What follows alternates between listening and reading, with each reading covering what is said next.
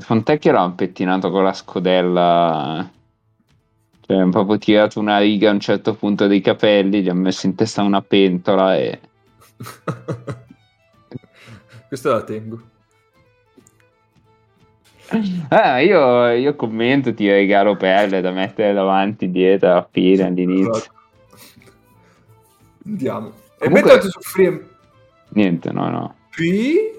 No, rifacciamola. No, vai, ormai è così. Io stavo parlando di basket, ma capisco che in questo podcast venga come terza cosa, penso.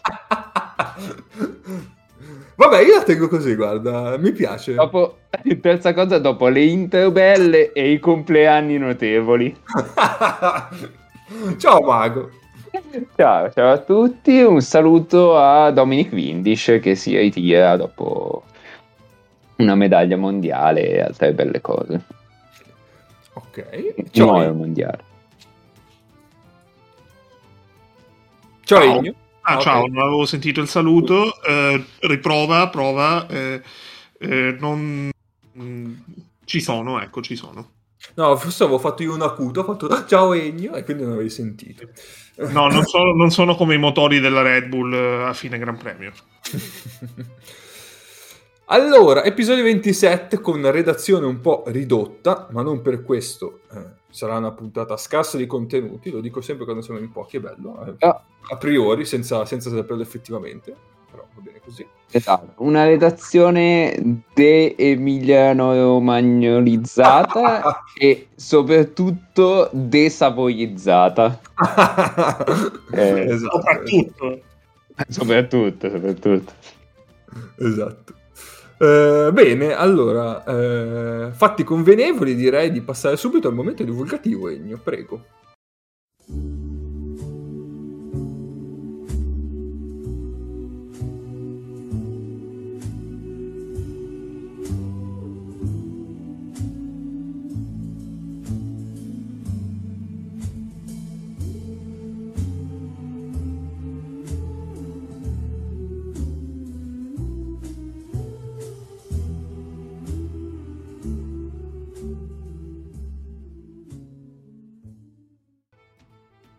Bene, momento divulgativo, 22 marzo, giorno, praticamente tutti i giorni che stiamo incrociando a marzo sono giorni molto fecondi dal punto di vista storico. Il 22 marzo del 1841 fu brevettato l'amido di mais, altrimenti detto maizena. Pazzesco. Nel 1848 invece vengono messe in fuga nella battaglia di Portatosa le truppe austriache del maresciallo Radetzky, quindi hanno termine le 5 giornate di Milano. Quindi se oggi, 22 marzo, siete a Piazza 5 Giornate, ricordatevi che oggi, un po' di anni fa, aveva termine il motivo per cui quella piazza è stata intitolata in quel modo. E c'era un giovanotto barbuto che usciva da un portone e tirava una coltellata all'austriaco, ecco. Nel 1895 avviene la prima proiezione privata di un film da parte dei fratelli Lumière, il 22 marzo, quindi una data importante anche per la storia del cinema, e una data importante anche per la storia della musica, perché nel 1963 viene pubblicato nel Regno Unito il primo album dei Beatles, ovvero Please Please Me. Direi non male, esatto. Non male, certo. Tengo ogni commento sui Beatles. Perché se no... A questo punto mi immagino tu chiami una Norimberga. No, vabbè. Vabbè, lasciamo perdere. Allora... Compleanni, tanti compleanni celebri. Iniziamo un po' da un po' di basket. Tanti auguri a Walter Tavares, che oggi fa il compleanno, e tanti auguri anche a Cimeze Metu, che alle Olimpiadi ci ha fatto vedere i sorci verdi per un tempo con la Nigeria. E sempre per restare al basket, tanti auguri a Marcus Camby, anche se l'NBA Oddio Marcus Camby, cioè ti sblocco un ricordo proprio.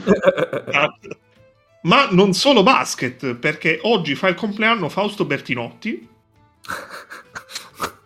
Ok. Poi fa il compleanno Lea Pericoli. Chi? Ex tennista, conduttrice televisiva e okay.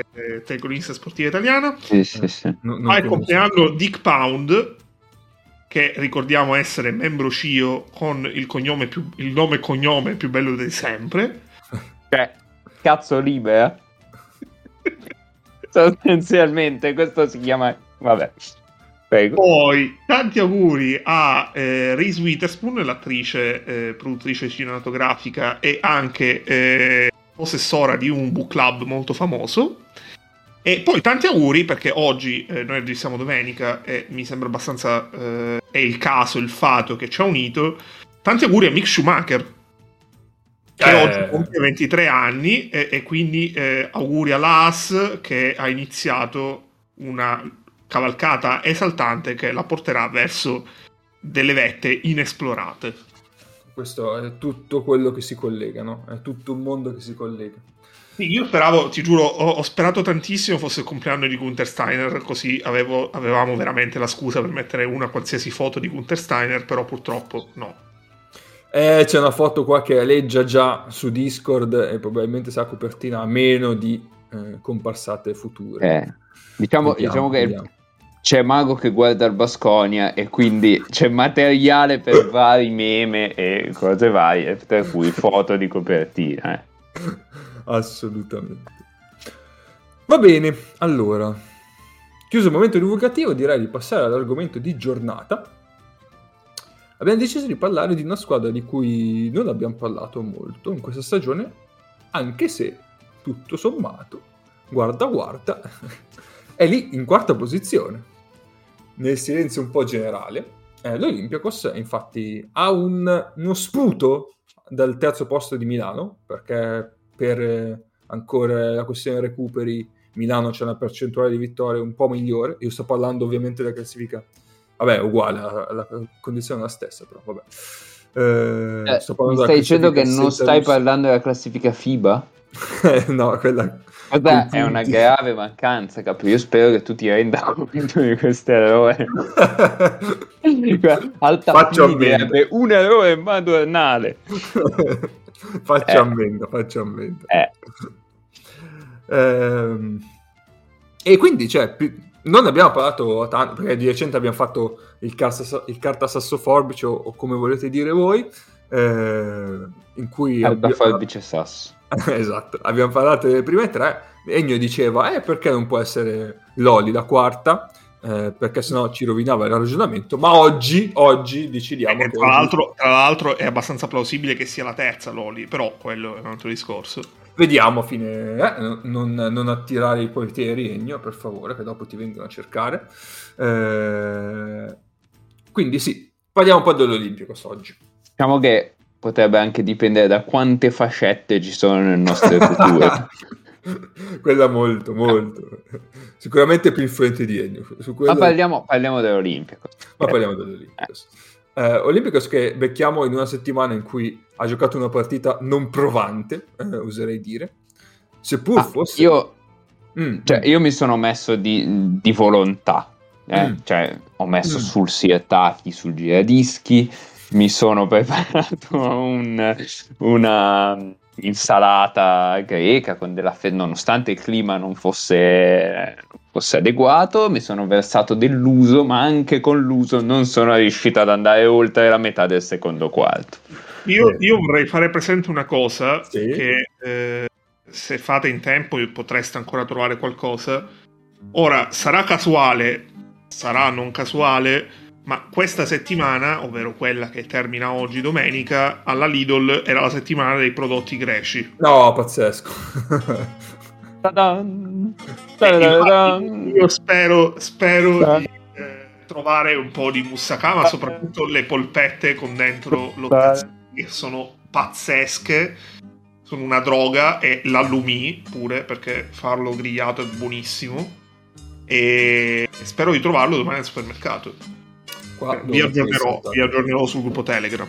Qua devo mettere assolutamente il sirtaki, scusatemi, segno un momento. perché vabbè, cioè. E, tra l'altro sì. Tra l'altro credo che di essere andato più vicino io a trovare i prodotti greci e la Lidl che il Panathinaikos a giocarsene nel primo quarto, probabilmente sì. Esatto, come dicevo appunto, questa settimana vogliamo parlare dell'Oli, anche se la sua partita della settimana non è stata così provante, dicevo, perché appunto è stato il derby greco, quindi comunque una partita sentita, no? È tutto campo. Esatto, cioè il primo quarto è finito 38-13 per l'Olympiakos e la partita si è chiusa lì, perché poi gli altri tre quarti sono stati abbastanza, anzi tutto sommato equilibrati, perché sono finiti 20-20, 20-18, 23-22, però ormai diciamo che la frittata era fatta. In quel primo quarto cosa è successo? Banalmente l'Olympiakos ha fatto quello che doveva fare, ossia andare sotto canestro alla ricerca di Fall, o comunque per aprire un po' gli spazi, ha tirato da tre punti benissimo, mentre il Panathinaikos non l'ha fatto, nel senso che ha sbagliato praticamente tutte le conclusioni dall'arco e da lì si è scavato un abisso e niente. E io non so se il Pana abbia un difensore in grado di contenere e contestare un tiro, non lo so, scegliete voi a Vezenkov. Cioè, mi sembra veramente un giocatore non marcabile dal Pana. No, diciamo in generale Vezenkov è un giocatore difficile da marcare, come diciamo poco fa. Sì. A maggior ragione per una squadra come il Panathinaikos, che è anche poco attrezzata difensivamente in generale.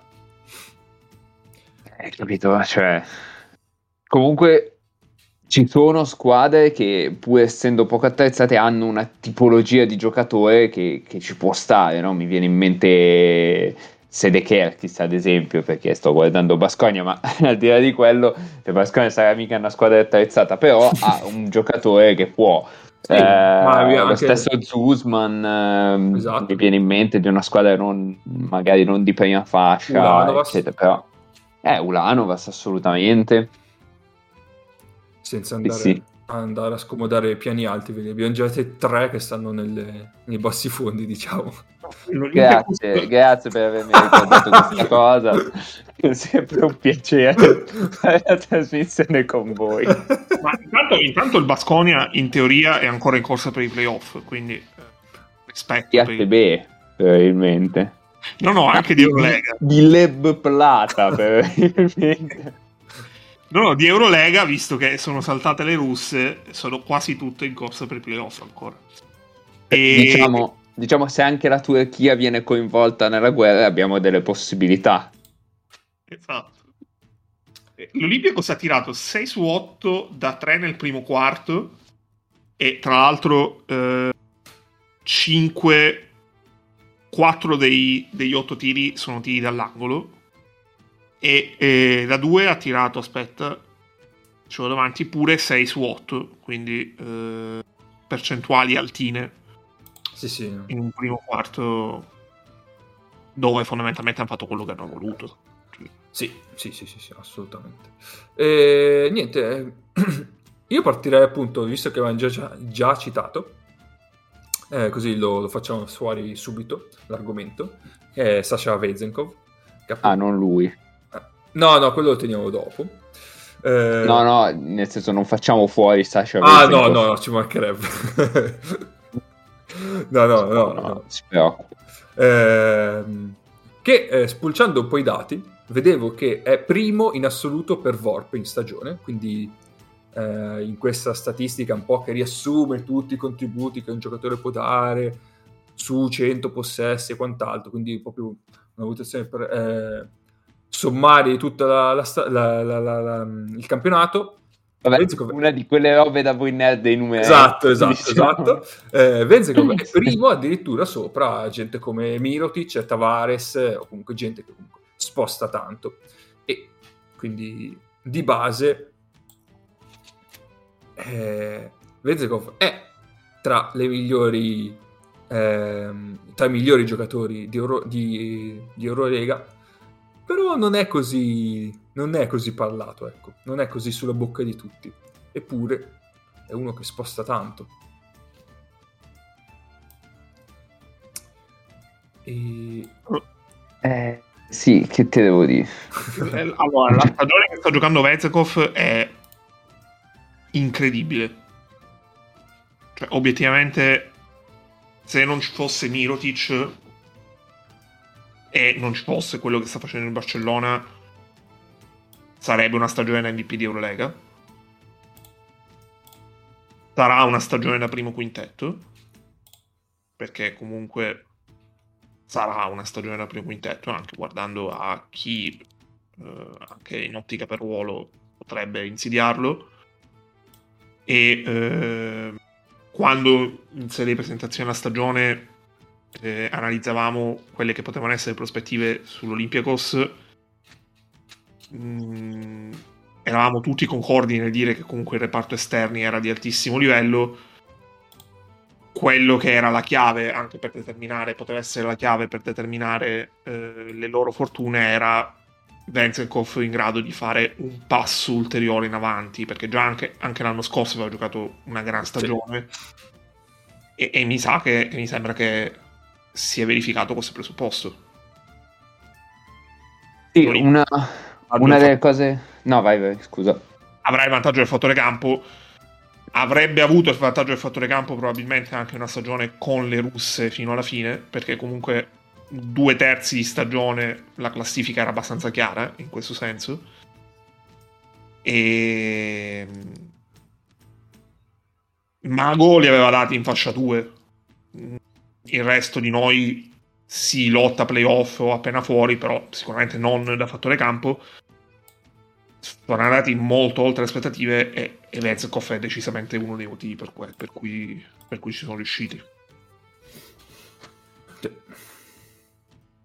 No, dicevo, Vezenkov probabilmente è il singolo dell'Oli di cui abbiamo già parlato di più, penso, perché ha fatto questo step in questi 2 anni di aggiungere volume, aggiungere efficienza, che già le due cose sono di solito non vanno sempre di pari passo, e ha aggiunto volume, ha aggiunto efficienza e ha aggiunto tipologie di conclusioni e tipologie di attacco, quindi modi in cui fare male alla difesa avversaria. E banalmente adesso mette pure la palla per terra, cioè se esci forte contro di lui questo ti batte. Che è la sua maggiore qualità, secondo me. Ed è una cosa che in quella posizione lì sanno fare, cioè posizione, diciamo, ruolo, fra molte virgolette, sanno fare veramente in pochi. Lui e Mirotic, probabilmente. Insomma, questo Yabusele forse. E questo ha un enorme peso. Sì. Adesso aspettate un secondo che stavo ordinando i dati. Tanto non vorrei dire una stenzata, ma è un'ottima stagione dell'Oli in generale, che coincide però con una pessima stagione al tiro di World Cup, che era una delle cose che non mi sarei mai aspettato, perché World Cup da 3 ho visto il dato mentre vedevo la partita e ci credevo, sono andato a controllare, ho detto vabbè, ha sbagliato qualcosa. Sta tirando 13 su 64. Sì, World Cup in generale sta faticando da tutta la stagione, che è una cosa un po' strana. Cioè, da un lato mi aspettavo una diminuzione di volume, no? Perché lui arrivava lì a fare il backup di... Sì, il backup o quello che può giocare con Slukas, e diciamo gioca un po' più off, che potrebbe fargli anche del bene, e ovviamente serve che dietro dia un certo contributo, no? Sì. Per coprire Slukas e insomma consentire di mettere Slukas su uno meno pericoloso. Però 21 da 3, non so Grant cosa stia tirando, ma siamo lì a percentuali Grant. Sì, e infatti ha un po' rispolverato, un po' all'inizio era un po' fuori dalle rotazioni, o comunque giocava pochino, però durante la stagione ha preso un po' di minuti McKissic, in quel ruolo lì, diciamo, da sparring partner di sì, buonanotte. Di Slukas. Scusami, Cap. Sì, sì. Ah, vai. Grant sta tirando 5 su 29 da 3 in stagione. Quindi, percentuale? 14%. Allora no. Thomas, ti devi impegnare ancora un pochino. Perché, insomma... Beh, quindi, comunque in Serie A... 20.8 mi sembra un po'... Grant in Serie A sta tirando bene. È proprio un caso, sente la pressione Eurolega. Ah, vabbè. Grant dovrebbe brevettare la catapulta infernale dei gemelli Derrick e lanciarsi nel canestro con la palla. Secondo me avrebbe qualche possibilità in più. Deve trovare un gemello che non sia Jerami, perché no, non ce li abbiamo i soldi per però nel senso qualcuno che sì, però non sarebbe male. Vabbè, dicevo, tornando un attimo a Vezenkov, m'era sorto, cioè avevo notato questa cosa qua nell'ultime set l'Olympiakos 6-1 sì. E Vezenkov sta tirando con l'82% da 2 punti con 6 tentativi a partita, che quindi lo fa questo, non c'è male, esatto, lo rende il migliore della squadra, addirittura sopra Fall, che tu dici vabbè, Fall o la schiaccia o l'appoggio, però è già lì di fianco al ferro quando anzi il lampione, esatto, invece sta tirando il 68, che comunque vabbè butta via però sta tirando il 68 con 5 tentativi e mezza partita, quindi addirittura Vezenkov tira meglio di Fall, che poi comunque ovviamente io parlo di 2 punti, però sono tutti tiri in area o al ferro, comunque nei pressi del canestro. Anche quelli di Vezenkov? Sì. Non tira long two? No. Così, ok. E quindi... No, perché infatti, come dicevamo prima, lui ha messo questa abilità di mettere palla a terra quando... arriva il difensore in aiuto e recupero sul tiro da 3. A quel punto lui però non fa il semplice palleggio al resto tiro, che o per spostarsi sulla riga da 3 punti o per fare un palleggio dentro l'area e tirare a questo appunto long two, ma va proprio al ferro, va sempre al ferro e gli sta venendo benino, diciamo, e quindi appunto la qualità dei tiri è buona, mm-hmm. E questo si vede. Yeah. Comunque l'anno scorso lui aveva il 50 da 2, però ha già tirato e segnato di più, come proprio come quantità e volume di tiri, e il 42 da 3, il 43 da 3. Ma sì, questo... è abbastanza evidente che avesse aumentato efficienza e volume assieme. Comunque rispetto a una stagione molto buona come quella dell'anno scorso, quindi. Sì, esatto. È stata, diciamo, abbastanza la sua breakout season. Sì. Esatto. Poi, visto che abbiamo citato Mago, andiamo sul discorso Fall che facevamo. Allora, il discorso Fall è lunghino. Secondo me... è interessante porsi una domanda su Fall, cioè, dato che di fatto i lunghi di post basso non esistono quasi più in Europa, forse l'ultimo lungo che influenzava la propria squadra molto è stato Gustavo Ion, penso. Ora, un giocatore come Fall, quando quasi tutti hanno disimparato a difendere il post basso perché semplicemente non... è una situazione che non esiste più con tre lunghi, che ha comunque mani buone, e ha un ottimo controllo del corpo pur essendo veramente di dimensioni notevoli, ecco, diciamola così. Quanto può spostare? Questa, ecco, è la domanda. E soprattutto dall'altra parte... a noi tutti fa cagare troppo quando si difende un pick and roll, però tocca riconoscere che è un modo comunque abbastanza efficace per difenderlo, no? In drop paghi tanto di più un Fall rispetto a un Tavares o vabbè, probabilmente rispetto a un Tavares paghi chiunque, ma rispetto a un Papa Giannis, per dire, che è un giocatore sicuramente più mobile, sicuramente più rollante in attacco, cioè da conclusioni sul roll, più in grado di leggere gli spazi, più mobile di piedi per fare quel lavoro lì, e molto meno invece da post basso statico, cioè Papa Giannis in post basso statico non ci piace. No. Ma non solo a noi, non solo a noi, cioè, non lo so, se fosse a Palazzetto io mi coprirei la testa con Papa Giannis in post basso statico, nonostante sia lungo, sia grosso e tutto quanto, però è proprio una capacità. Secondo me diventa interessante avere un giocatore così, perché da un lato può essere teorema Shermadini, cioè qualcosa di molto particolare fatto ad alto livello, però uno Shermadini non sta in campo poi difensivamente perché lo puntano sul pick and roll. Invece Fall, essendo enorme, essendo molto bravo comunque a difendere il ferro,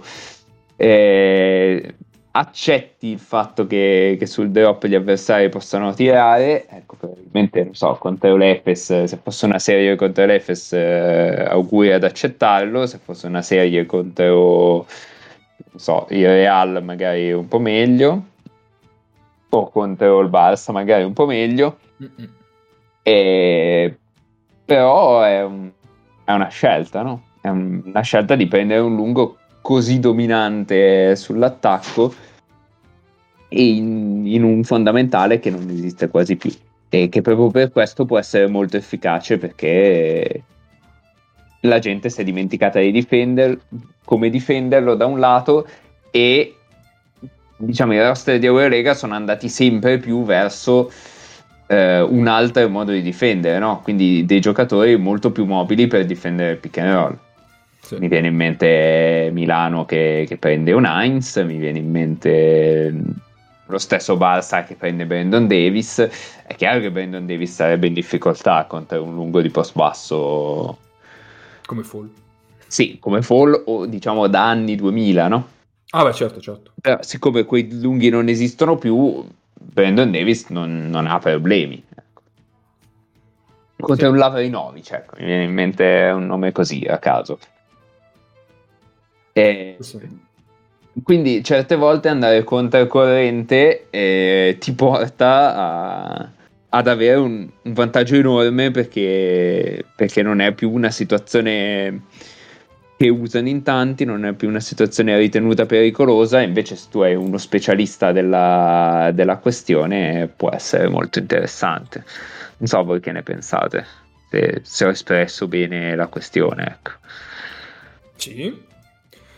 Come allora, a livello generale, come dicevi tu, il post basso è un po' sparito, non solo qua, anche di là, e quindi il trend generale è quello. Chiaramente però quando tu ti ritrovi un giocatore che è forte in quella situazione, tendi ad usarlo lo stesso, come appunto Fall. Il problema è che proprio anche nelle impostazioni dei giocatori più giovani adesso si tende a non allenarlo più, e quindi appunto diventano più rari questi giocatori qua.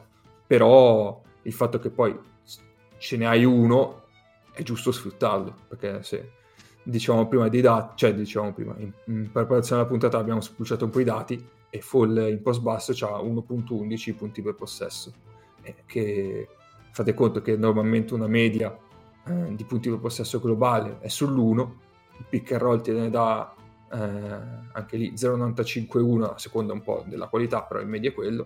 Hai capito che comunque è un possesso, quello di Fall in post basso, che ti dà di più di quanto ti danno mediamente i giochi normali, quindi perché non sfruttarlo?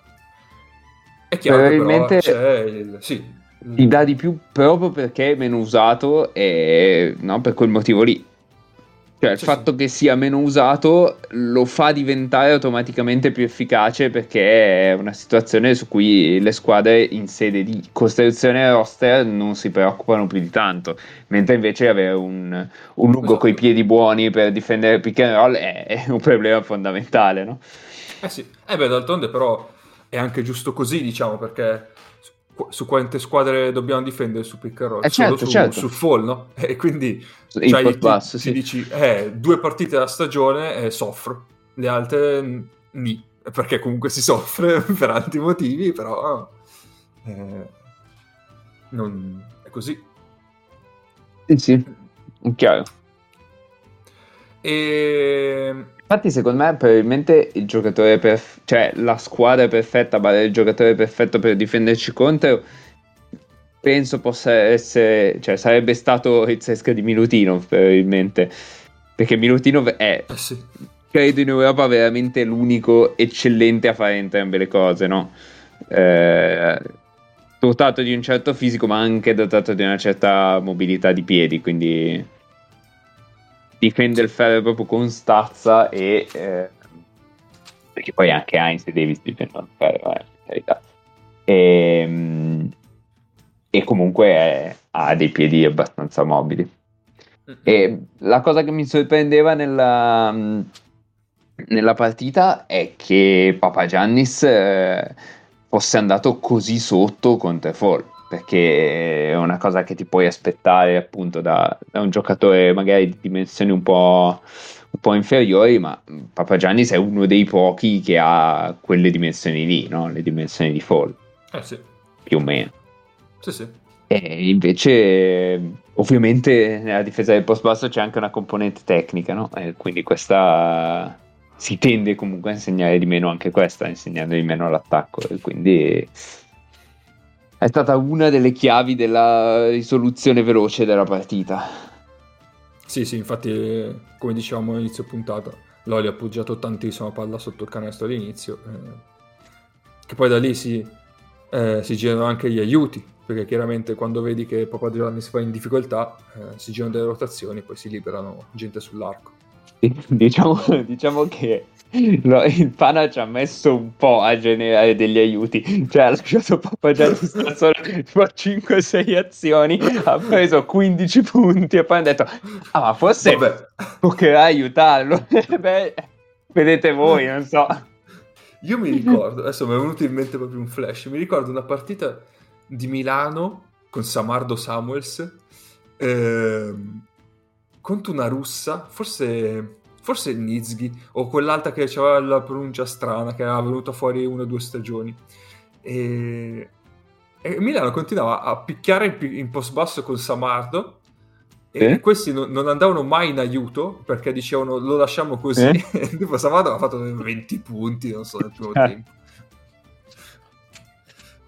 Quella è una scelta, nel senso, tu sai che è un difensore scarso sul post, però dici preferisco quello che a generare rotazioni, anche perché molto spesso ormai vediamo la palla in post basso con l'unica idea di riapparire, no? E quindi si ruota e si va in aiuto, anche se in realtà non ce n'è particolarmente bisogno, e si creano dei vantaggi agli altri anche se non ce n'è bisogno. Per esempio, qua il giocatore, forse non dico maestro, però uno dei migliori in questa dinamica qua è Sigma dell'Alba. Sigma crea un sacco di possessi per l'Alba tramite post passo. Sì, però Sigma ti massacra. Se non lasci 1 contro 1, quella è. Sì. No, beh, è appunto, però no, sfruttano invece questa cosa qua, appunto, tu sai che prima o poi lo vanno a raddoppiare, e quindi no, chiaro. Sì. E se non lo vanno a raddoppiare è meglio per te. No, invece la dinamica opposta si genera, ad esempio, con Blažević dello Žalgiris, no? Molte volte dando palla sotto a Blažević e ci sono degli aiuti a caso e si creano dei vantaggi, che è una roba che non devi fare contro Žalgiris, no? Una roba fanno questi tirano, magari eviterei. Sì. Comunque ho recuperato una partita del 26 febbraio 2015, Emporia Armani Nizhny Novgorod, 36 di Samardo. Ora, io non so, quella. Non so se sia questa, ma potrebbe. Però non si possono più vedere le stagioni passate. Cazzo di sito che hanno fatto questi. Dopo vado a recuperarla sulle mie dati. Comunque però... il sito quello dei gare è uno schifo, eh? Lo testiamo tutti assieme. Secondo me è giusto anche dirlo ad ogni puntata. Ma è una roba terribile, non si esce più. Ma ha creato anche problemi per reperire i dati maledetti. Ma soprattutto quello, io direi. Poi... Grazie. Yeah. Io stavo cercando una partita di Samardo Samuels, tu fai un lavoro.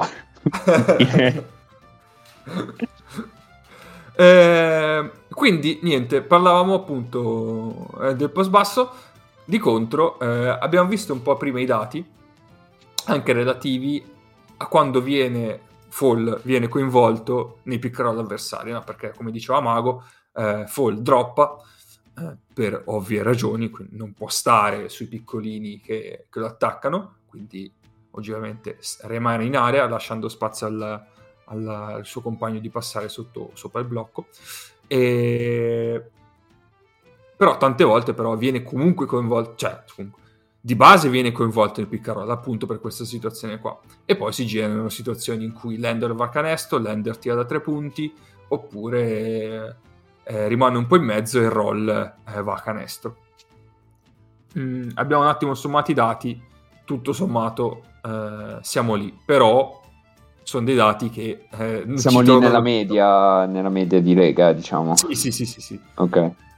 Però dicevamo, sì, poi confrontandolo poi con l'1-11 che ti dà in attacco in post basso, dici ok, lo accetto, perché comunque la media è un po' più basso di 1-11, quindi va bene. Però quel dato lì difensivo ci puzza un attimo e quindi apriamo una parentesi su questo argomento qua. La valutazione difensiva ai noi è molto complicata. Appunto, prendiamo l'esempio di Fall. Fall in difesa dalle statistiche Instat, no? Se guardiamo, viene coinvolto 1,5 volte in situazioni di roll, 1,5 volte possessi, vuol dire 1,5 possessi a partita, esatto, okay. 1,5 possessi in roll, 1 in taglio e 2,5 in conto l'handler. E tu dici, vuol dire che subisce 5 pick and roll a partita? Impossibile. Infatti ho sollevato un'obiezione nel vostro onore, perché ecco, perché questi dati qua sono utilizzati per l'attacco e poi vengono ribaltati per avere anche un dato difensivo, ma il dato difensivo deve essere taggato diversamente, però purtroppo non si fa, e quindi si hanno questi dati molto grezzi e molto sbagliati, cioè sono anche fuorvianti in alcune situazioni, che non ti danno una valutazione, non dico oggettiva, ma quantomeno attendibile di come il difensore sta in campo durante la difesa, perché da questi dati sembrerebbe che Fall comunque vada bene, però quanti pick and roll vengono generati perché lui è in campo e allora l'attacco avversario vuole coinvolgerlo, e quante situazioni poi c'è una rotazione dell'Oli per sopperire al drop di Fall e che quindi libera un catch and shoot da 3 punti dal terzo uomo. Sono tanti. Questa è una valutazione che però non è concessa fare tramite statistiche attualmente. Questo è un problema. Esatto, diciamo che la valutazione di difensiva, beh, come K dice sempre, è molto indietro la possibilità di valutare difensivamente un giocatore rispetto alle valutazioni che si possono fare offensivamente con i dati a disposizione e le statistiche avanzate. Diciamo che il principale limite è che si considerano solo le azioni che terminano come cioè come roll, come palla rollante o come conclusione dell'handler, sì. E non si considera tutta la gravità che viene generata da una situazione del genere. Esatto. E quindi, dato che il pick and roll è una finta azione a due, ma in realtà è una collaborazione a cinque giocatori, dato che si usano le sponde che genera vantaggi in quel senso, è un dato assolutamente limitato e che non si può prendere come meta di paragone, diciamo. Difatti molte volte se uno guardasse i dati, no, direbbe il post basso, come dicevamo prima, non lo giocano più perché ti dà mediamente pochi punti per possesso, te ne dà 0,7 e 0,8, no? E noi e ovviamente si vuole raggiungere una media un po' più alta, che è attorno all'1. Però tu guardi poi e dici però il pick and handler mi dà 0,9, allora perché lo gioco? No? Perché appunto c'è una valutazione più globale della gravità che ti genera molti più possessi, che però non vengono conteggiati in quella situazione lì. Sì, siamo d'accordo. Mi chiedevo se nella parte pick and roll handler venisse considerato la situazione in cui c'è un cambio, cioè viene provocato un cambio, il palleggiatore fa due palleggi indietro e poi attacca quella situazione. Io non credo che venga considerata drive. Sì, o ISO. Esatto, però cioè, quella è forse la più chiara conseguenza di un pick and roll, no? Sì. Andare a ricercare il mismatch che hai generato col cambio, sia che sia palla al lungo sotto, che viene considerata probabilmente post basso, sia che sia palla all'esterno. Tra l'altro, palla lungo sotto viene considerata post basso, ma spesso non si arriva neanche a conclusione perché l'esterno spende un fallo prima di solito. Sì. È un'azione talmente redditizia che spendi fallo. Sì, assolutamente. Quindi, se vogliamo, anche il dato dei post bassi sarebbe derivato da questo, cioè dal fatto che i post bassi più vantaggiosi non arrivano a conclusione perché le difese tendono a preferire un fallo speso rispetto a un tiro concesso in quella situazione. Sì, perché il fallo su tiro viene così, cioè se ti fanno fallo mentre stai tirando in post, ok, quello è un fallo su tiro in post basso, quindi poi i punti che fai in lunetta vengono considerati nel post. Ma se ti fanno fallo appena prendi palla spalle a canestro, quello è un fallo miscellaneo, diciamo, generale. Quindi anche lì. Però sì, perché poi non genera punti, magari genera una rimessa, però consente, esatto, di raggiungere il bonus prima, consente, certo, di far spendere un fallo a un esterno, e comunque chiaramente è un'azione positiva per la squadra in attacco che non genera immediatamente due punti, no? Assolutamente. E Nia, qualcosa su dire su questa cosa qua? No, io avevo più che altro un'osservazione da osservatore, diciamo. Ragionando in termini di prospettive, quello che anticipavo prima della puntata, e presupponendo un'estate in cui ci sarà il saccheggio delle squadre russe, che mi sembra uno scenario abbastanza verosimile, e per l'Olympiakos, per questo Olympiakos, cioè quanto l'Olympiakos dovrebbe cambiare in ottica di un ritorno di Milutinov? Ah, ok, quello che diciamo più. Ma allora, sempre che, perché c'è ovviamente c'è la questione che adesso Milutinov è il Sesca, quindi non si sa se continuerà a giocare o meno, quindi tu dici... Lui sta ancora giocando, è l'unico straniero fondamentalmente che sta continuando a giocare. Sì, esatto. Però dici la prossima stagione, se il Sesca non dovesse entrare, comunque vabbè, è tutto un po' molto nebuloso per adesso. E c'è il possibile ritorno nella sua squadra precedente. Sì, che secondo me è la soluzione, anche guardando le altre squadre a meno che Milano non decida veramente di spendere tanto su un 5, penso che sia il fit più sequenziale anche. Certo. Secondo me Milano sarebbe un fit incredibile, però ovviamente non sto dicendo però sì però non lo vedi per altri motivi, sono d'accordo. È un giocatore di Milano con distacco. Però io non mi aspettavo neanche che Shengelia firmasse già per il Barcellona, per esempio. Tu dici, te lo dicevano 3 giorni prima, dici vabbè, ma perché deve andare a Barcellona? C'è un Giamirotti, c'è tutta quella gente lì, eppure c'è andato, no? Che Shengelia ha firmato per il Barcellona, però il punto, io non ne faccio un discorso di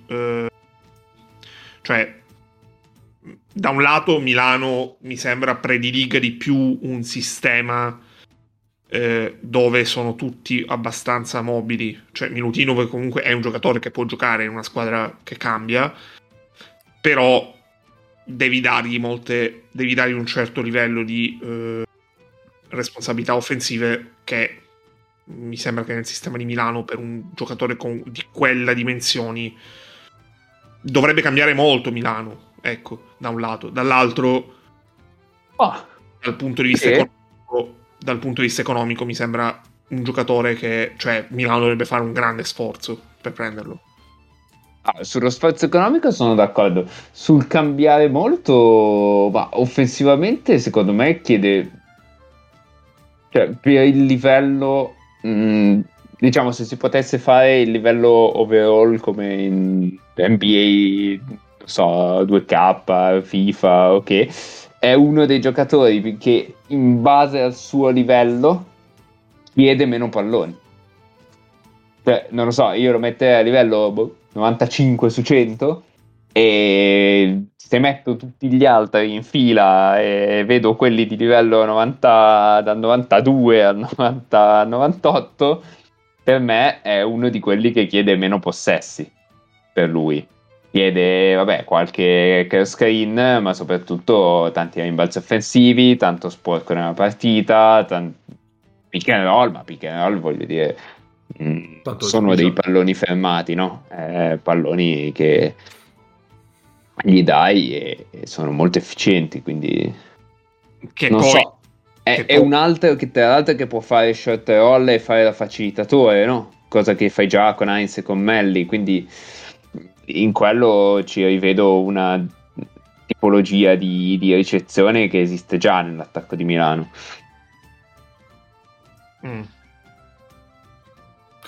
Detto questo,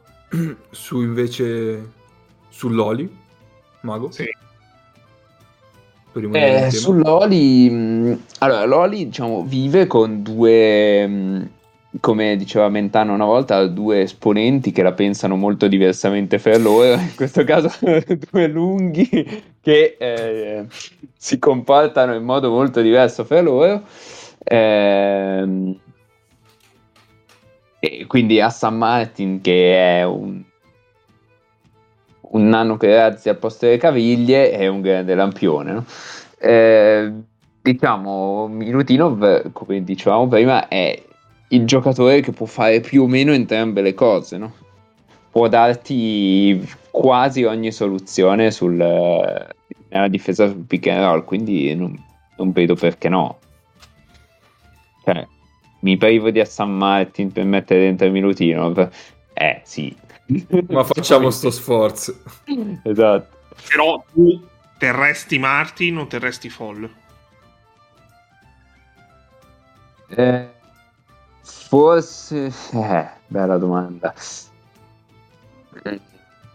Forse terrei Fall. Ma sai, Fall alla fine è un lungo così particolare che cerchi di tenerlo, secondo me. Sì, Martin è un giocatore che comunque... Oddio, tutte e due ti limitano molto per motivazioni diverse. Puoi anche pensare di tenerli tutti e tre, sinceramente, se vuoi alzare il tuo livello di squadra. Da un lato avrebbe anche senso, perché comunque Milutinov, fai anche fatica, poveraccio, a immaginarlo giocare 34 partite, visto esatto. C'è anche poi un injury prone, poverino. E però nel momento in cui ci sono tutti e tre sono un po' tanti,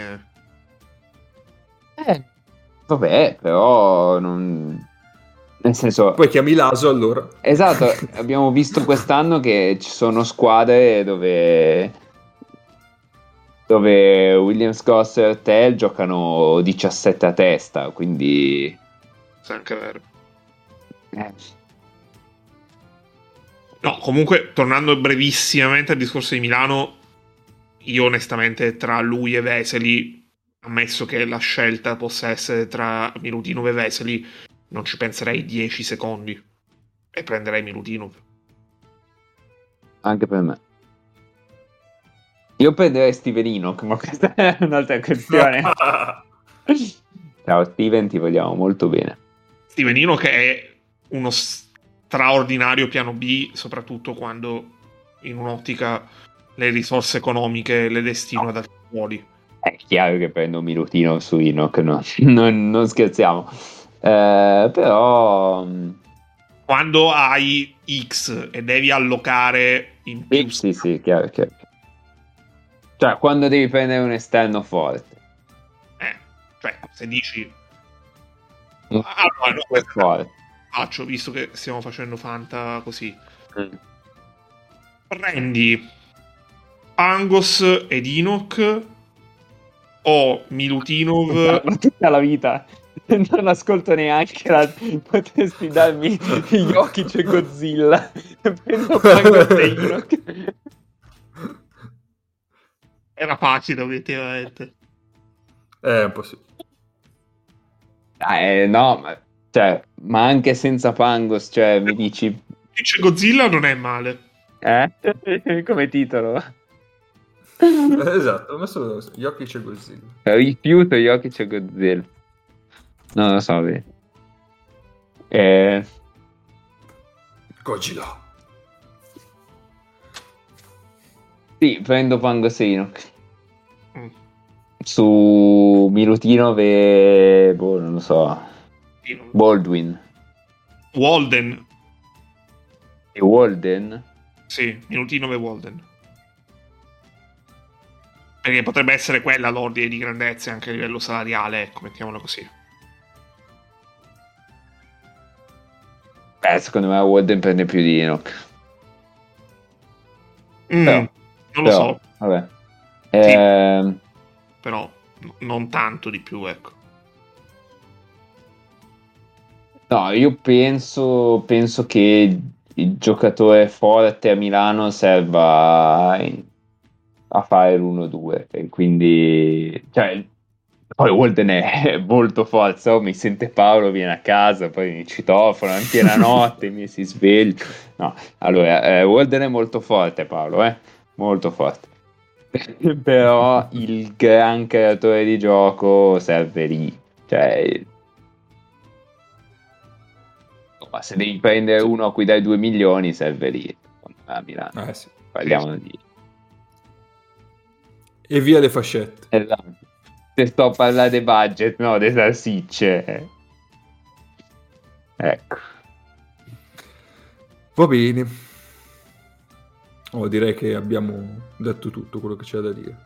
A meno di altre annotazioni da parte vostra, osservazioni? No, perché adesso odio Ennio, perché io mi sto pergustando Pangos e Enoch, capito? Ce li ho lì. È come quando ti fanno vedere Salamino, ma devi ancora fare un'ora di camminata in montagna. Quando hai il pacchetto... Guarda che poi suo ho comprato la fontina stamattina. Ah, fanculo, devo farmi ancora un'ora. No, tipo la confezione e il contenuto. Vabbè, va bene, quindi ok. Niente, Legno, allora io ti darei la parola, perché oggi, essendo un po' ridotti e con argomenti un po' ridotti, direi Quizzino time. Sì, poi tra l'altro è bellissimo perché abbiamo lo scontro dei Luca. Sì. Argomenti ridotti abbiamo fatto un'ora, però, sì, certo. A parlare di Fall, sostanzialmente. Ah, assolutamente. Ok. E anche di Godzilla. E anche di Godzilla. E allora, il giochino è molto semplice in realtà. Io ho preso 5 giocatori. Toto avvantaggia K, perché normalmente non capisci un cazzo. Però. Quindi per testo già. Giocatori. Sì. Questi giocatori hanno una cosa in comune, ovvero sono tra quelli che in questa stagione hanno vinto il premio di MVP della giornata di Eurolega.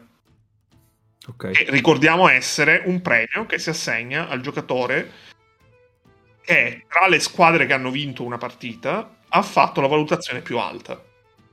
E probabilmente l'unico premio posso dire un ottimo modo per assegnare il premio. Bravi.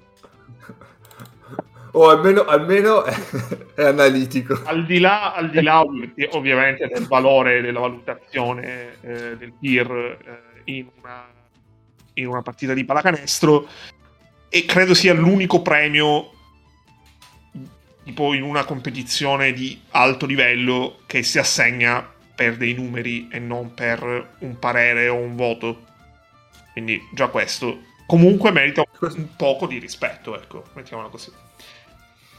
Allora, questi 5 giocatori voi dovete indovinare chi sono, ovviamente. E potete chiedermi 3 cose. Potete chiedermi. Ah, ok, ho capito. Una coppia di compagni. Okay. Un paese in cui ha giocato. Okay. Oppure, la cosa molto più semplice, diciamo così, allora, un paese in cui ha giocato o una coppia di compagni. Il gioco però inizia con la domanda del paese in cui gioca o ha giocato in questa stagione. Quindi, okay. Ti faccio un esempio con un giocatore di Milano, che è facile perché quest'anno nessun giocatore di Milano ha vinto il premio della settimana. Ecco, già io questa cosa non la sapevo, per dire quante ne so sul premio di MVP della settimana. Sì, questa è veramente una cosa incredibile. Perché credo che tipo tutti i giocatori, cioè praticamente un giocatore di ogni squadra, o quasi, tipo mancano Milano e altre 2, e sto includendo le russe, le 3 russe, e hanno vinto un premio di MVP la settimana. Mentre... Questa cosa va a favore di quelli che dicono che Milano gioca male. È brutto da vedere, vedi? Ha ragione. È il peer scarso, quindi... Ah. Quindi... Il gioco inizia, Mago mi dice Italia, e io ti dico vero o falso. A seconda della risposta che Mago mi dà, o Mago inizia e può chiedermi o il paese o la coppia di compagni, o inizia K. Quindi se è vero ti chiedo io, se è falso inizia l'altro. Esattamente. Ok. Quindi Mago di Italia. Quante coppie di compagni abbiamo e quanti paesi abbiamo? Per ogni giocatore ci sono sicuramente 4 coppie di compagni. Okay. Il numero di paesi è variabile, perché ovviamente dipende anche dal numero di paesi in cui hai giocato. Chiaro. Cosa molto importante, mi sa che negli OneCup conosciamo un singolo nome di un giocatore che ha vinto un MVP della settimana. Confermi? Assolutamente. Perfetto, questo è molto importante. A fine del gioco vi leggerò la lista, perché è molto divertente. Comunque, chi vuole iniziare per primo? Per provare a dire il paese? Dai, vado io. Vai. Ok. Francia. Falso. K, vai. Spagna. No, K. Aspetta. Devo dirti. Ok, dammi la cosa. Allora, vuoi una coppia di compagni? Sì, coppia di compagni. Sì, ok. Vai. Chris Paul e Kenneth Farid.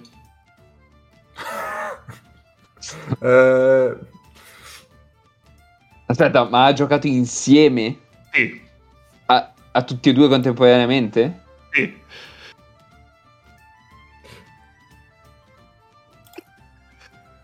Aspetta, Kenneth Farid si intende da vivo? Vivo è un concetto... ok. No, perché io... Vabbè, vai. Pensa che se dicevi solo Kenneth Farid posso pensare a un giocatore del Sesco. Vedi. È Chris Paul che ti trae in gara. Esatto. Sì, è Chris Paul che ti frega.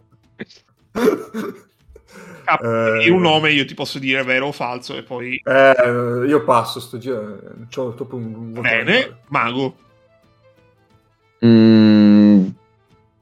Coppia di compagni Brandon Davis e Nerlens Noel. Giocatore Brandon Davis e Nerlens Noel, Chris Paul e Kenneth Farid.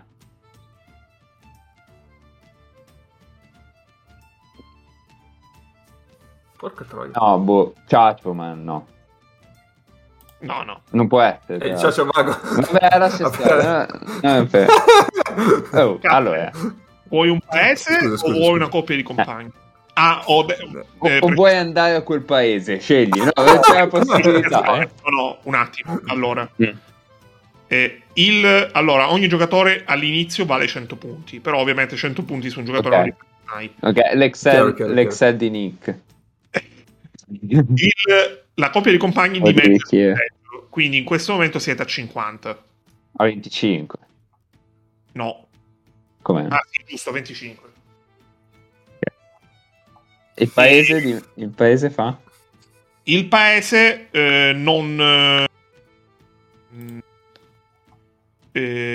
paese invece ti toglie il 10%. Okay. Vabbè. No, dammi un paese, dai, così cambiamo. Italia. Ha giocato in Italia.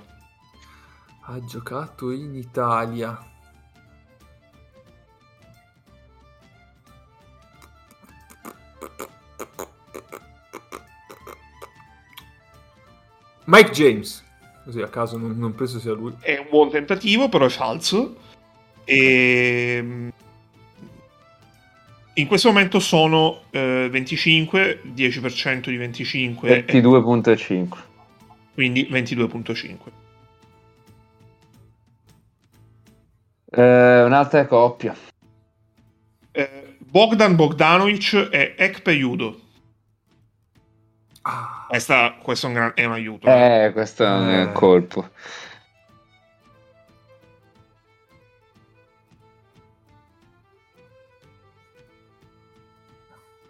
Allora... Dio, Dio. Che cazzo?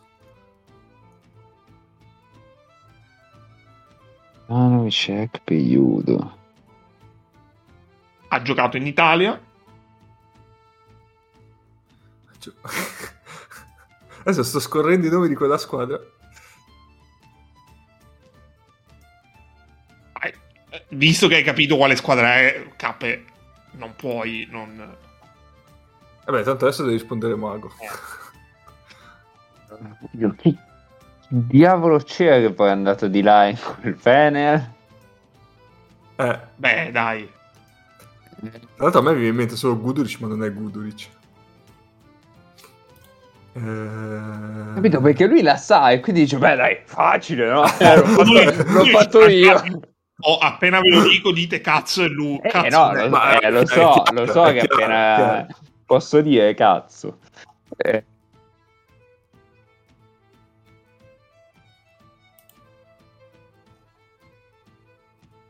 Allora ti voglio dare un aiuto. Vabbè, la devo sparare. Nando De Colo. No, ma De Colo non ha mai giocato in Italia. Che ne so io. Lo so, ho capito, però. Vai. Però se no ci mettevo 200 ore. Vai. Vai, Cap. Dammi un'altra coppia, via. L'ultima coppia, Derrick Rose, esatto. E Luol Deng. Sì. Ma quante cazzo è stato NBA sto qua? Poco, però ne ha viste. E porca troia si è girato.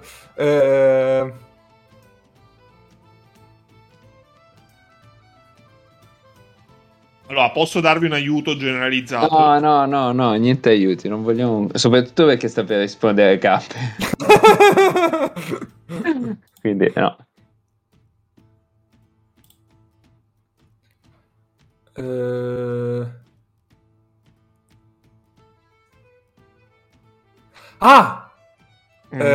Vesely. No. Puttana. Allora, Mago... sì. Prima che poi l'ho giocato in Italia. L'aiuto è che ha giocato in due squadre in Italia. Dio santo. Che cazzo è?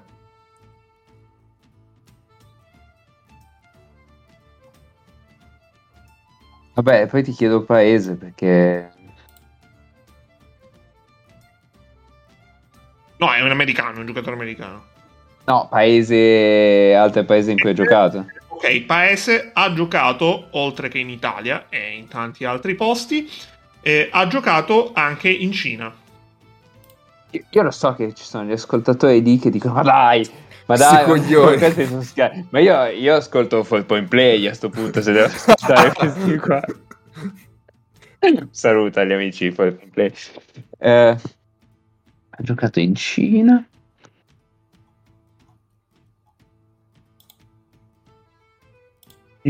Chiuso. Ma stiamo parlando degli MVP di questa stagione. Sì. Ha vinto il premio di MVP di giornata in questa stagione. Ma sei sicuro? E sottolineo, c'erano ancora le russe. Ok, quindi il russo. No, non gioca in una squadra russa. Non gioca in una squadra.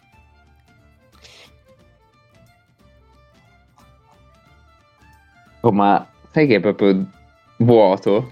Ma poi ha giocato in due squadre italiane. Eh sì. Poi è andato di là. Ah. Ho capito. Forse. Hai googlato? No.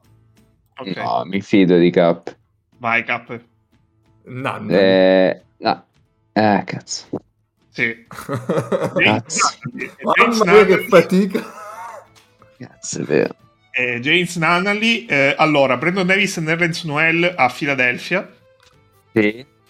Derrick Rose e Luol Deng a Minnesota. A Minnesota, è vero. Io pensavo a Chicago, quello mia... Chris Paul e Kenneth Farid a Houston. Pazzesco. E okay. Paesi, oltre alla Turchia, Italia, ovviamente Avellino e Milano, Grecia, Porto Rico, Cina, Israele, Spagna e ovviamente Stati Uniti. Allora, come si chiamava la squadra di Porto Rico?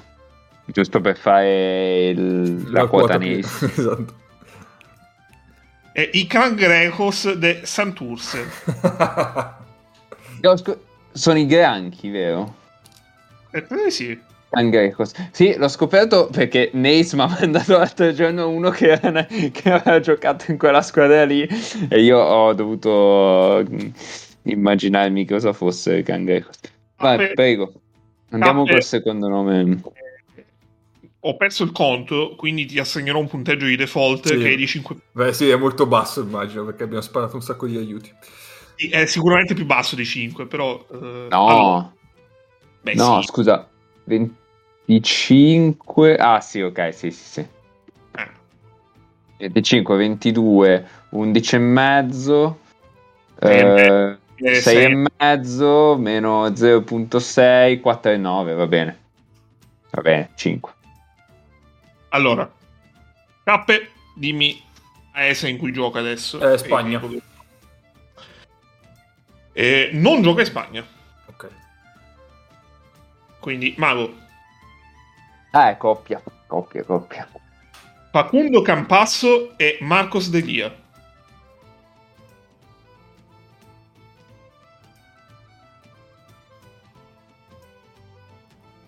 Facundo Campasso e Marcos Delia. Quindi argentino. Vai con le nazionali, Egno? No. Ok. polo squadre di club. La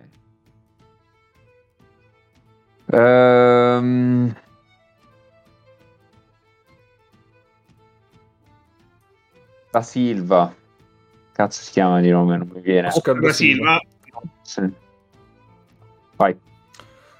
Coppia anch'io. Allora, coppia Pavel Pumperla e Justin Hamilton. E? Justin Hamilton. Una coppia che non mi aiuta. Però questo ti potrebbe aiutare a capire un'altra cosa, ovvero che in Europa da un po'. Sì, quello sì. Allora, non gioca in Spagna. Non gioca in Spagna in questa stagione. Sì, sì, no, certo.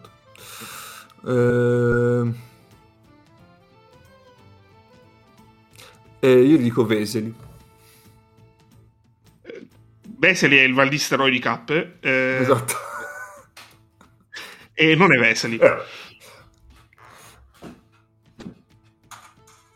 Mago.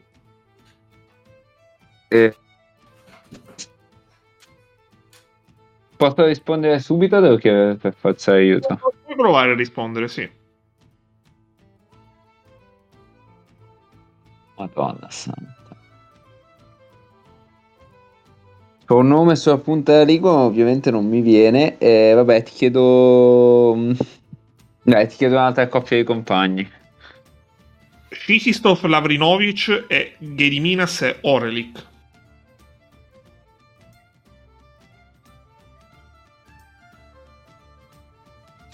Signore, questa non me l'aspettavo. Io sto mia... brancolazzici nel buio.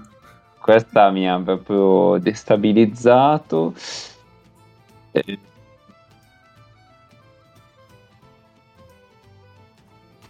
che Davina Soeric ho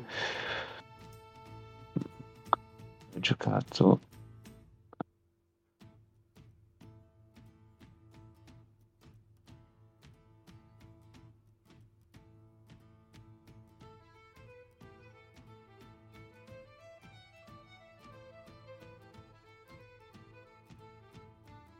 non lo so, tipo Darren Macon Junior.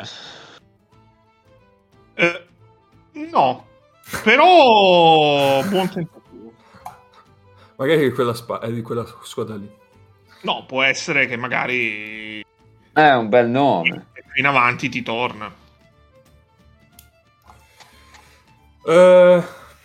Paese. No, due giocatori del Panathinaikos che vincono il premio MVP, non esageriamo, eh. E paese Belgio. Ha giocato in Belgio. Sì.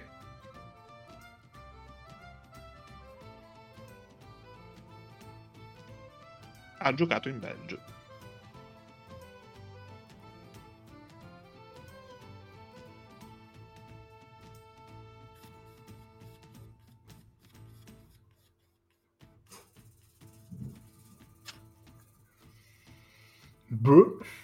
Larkin, proprio banale. No, Mago. Paris Lee. No. L'hai spiazzato, Regno. Non so, hai giocato in Belgio Paris Lee, però. Beh, però non so se ha giocato con Capasso e Delia. No, in Spagna da qualche parte, tipo, no, eh. Vabbè, è una bella idea. Però Mago ha l'atteggiamento giusto. Ma, cioè, vabbè, sì, tanto Cappe lo sa. Secondo me è chiaramente un americano che ha girato un po' sotto e poi è venuto fuori in questa stagione, quindi è paese. Mi dice Repubblica Ceca, paese, è una testata virtuale, sì. Poi paese, no, ti dico Lituania. Vabbè. Però te ne dico un altro. Lituania è immaginabile.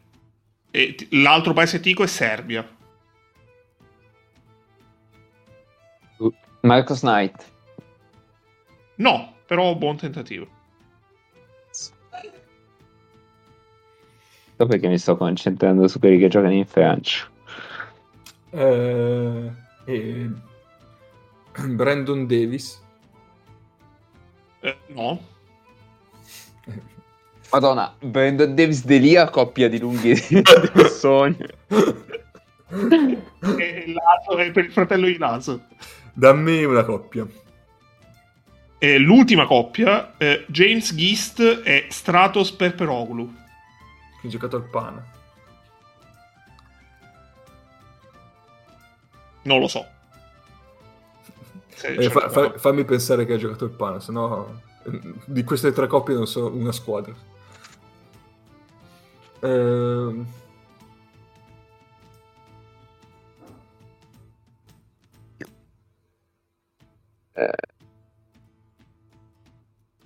Poi ovviamente non mi vengono i nomi in questo momento. Cioè, ovviamente le facce dei giocatori, ma i nomi non mi vengono.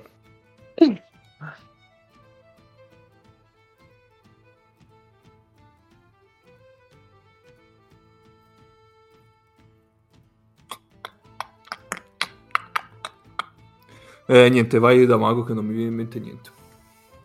Allora, Mago, non ci sono più compagni, okay. Siamo sotto il limite, quindi comunque chi vincerà questo giocatore avrà 5 punti.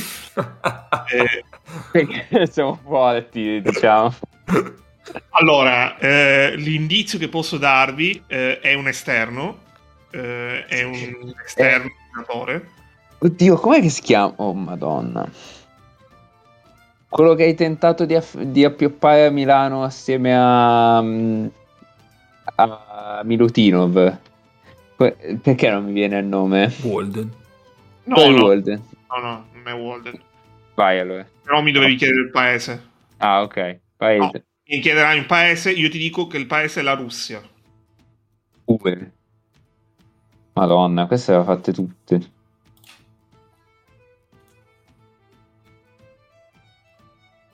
Comunque Delia e Campazzo mi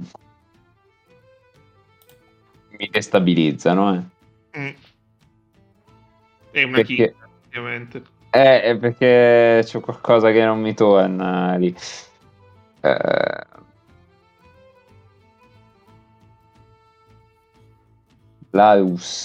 Russia.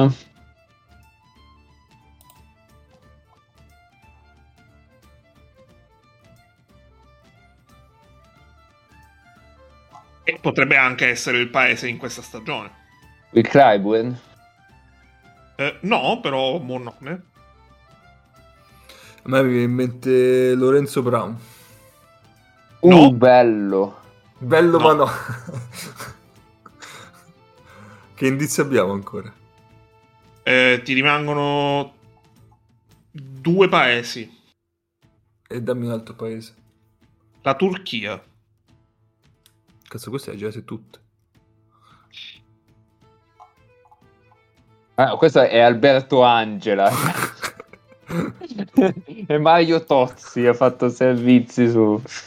Beh, se vi arrendete, passo al prossimo e questo non si può fare. No. Mi arrenderò mai. Rispetto per tutti e paura di nessuno.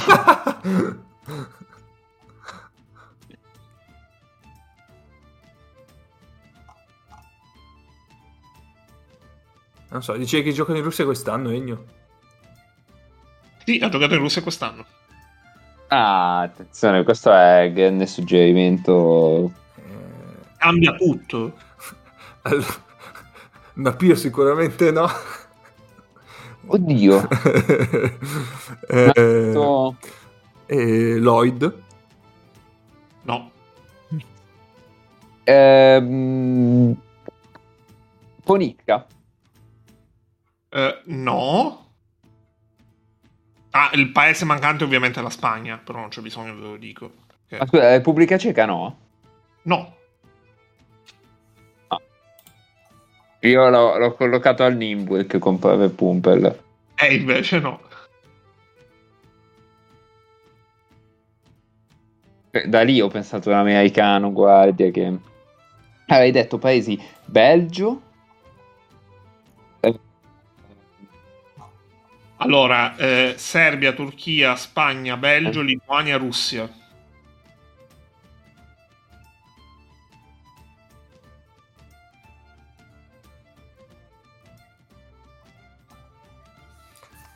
Io davvero Brancolazzi. Tocca a te. Dico Brancolazzi, no scherzo.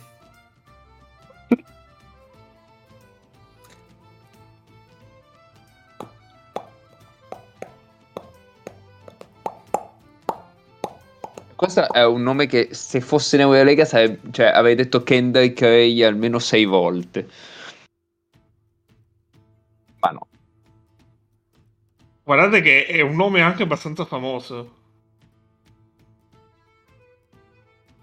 Non è un nome sommerso. Ha giocato in Turchia, Russia e Spagna, quindi. Sì. E anche in Lituania, Belgio, Russia, Serbia.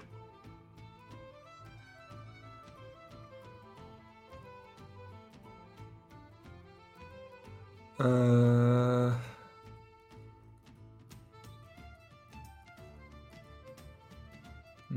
Adesso è una guardia che segna, cioè non c'è storia. Io pensavo che fosse Brown, sinceramente.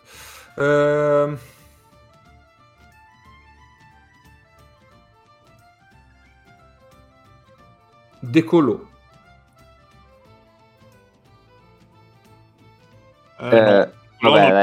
Vabbè, dai, rispondo io perché non è in grado di intendere di volere il cap.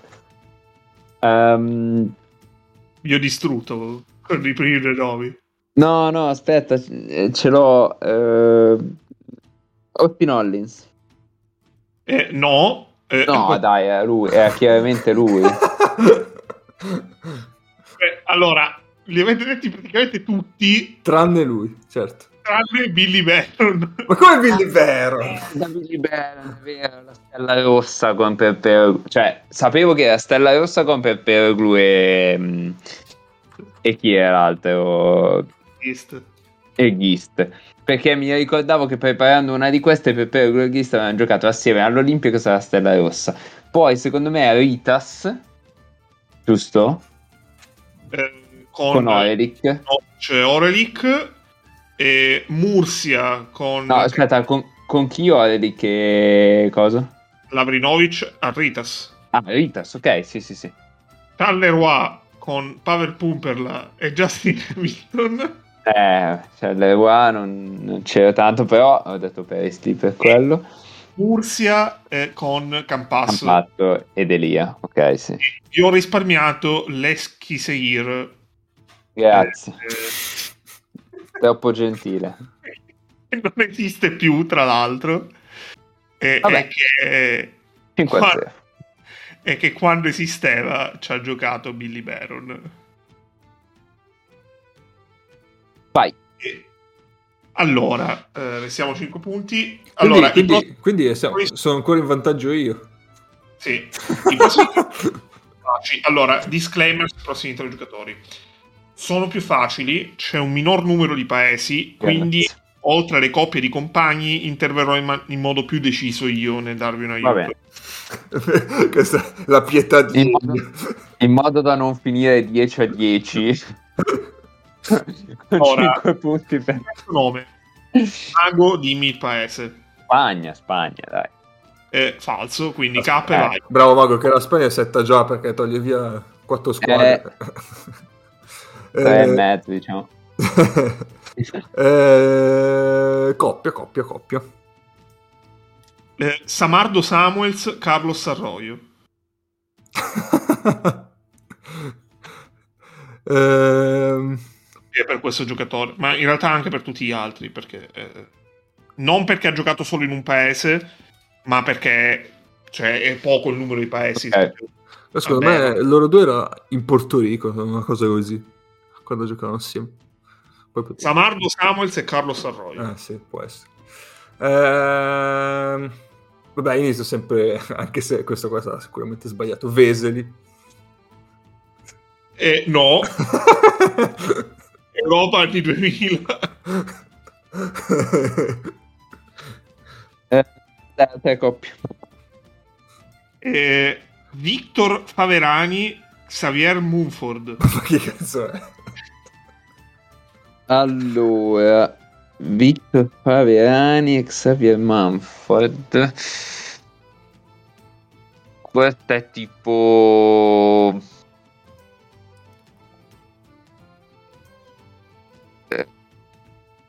tipo al Real Betis. Se ho preso la squadra ho vinto. Sì.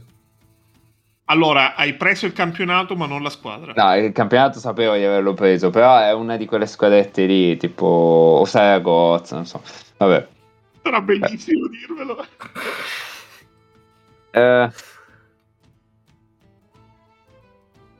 Allora, va bene. Ma non gioca in Spagna adesso? No, non gioca in Spagna adesso. Questo mi frega. Scusa, la prima coppia me la sono già dimenticata. Samardo e? Arroyo. Carlos Arroyo.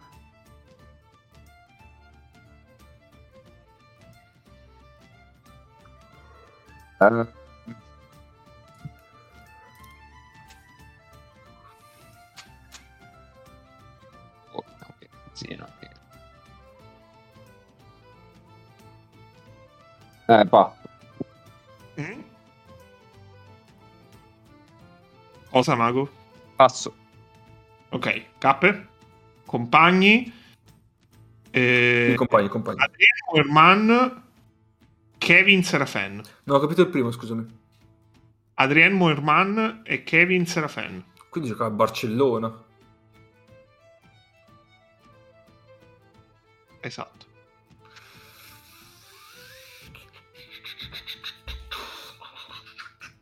Gioca al Barcellona, ma adesso non gioca più al Barcellona,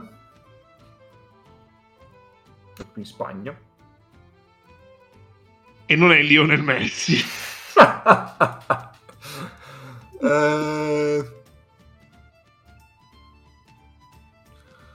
Col Barcellona di Pesic del cazzo.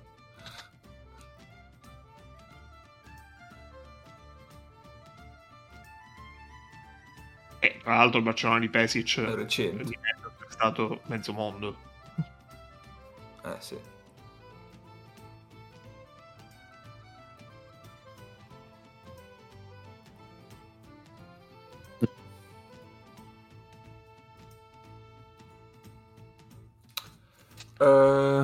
non mi vengono. Sono pochi che sono usciti vivi da quella squadra lì. Tra l'altro, quei pochi lì non ce li ricordiamo adesso, ovviamente.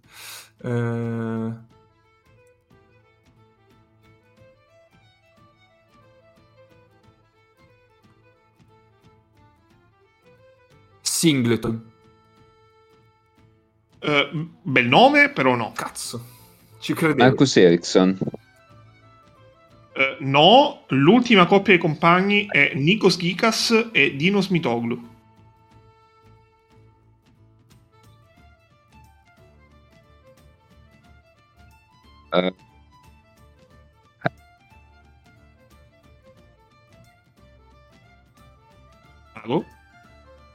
Ci sto pensando, ci sono.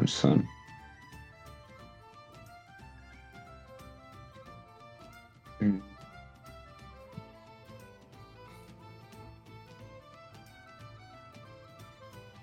è bello, ma sì, senti dai miei 2 punti. Punti qualità. Siamo qui a elemosinare.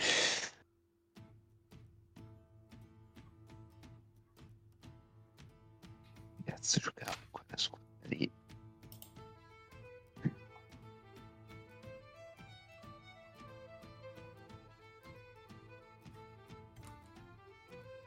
È difficile.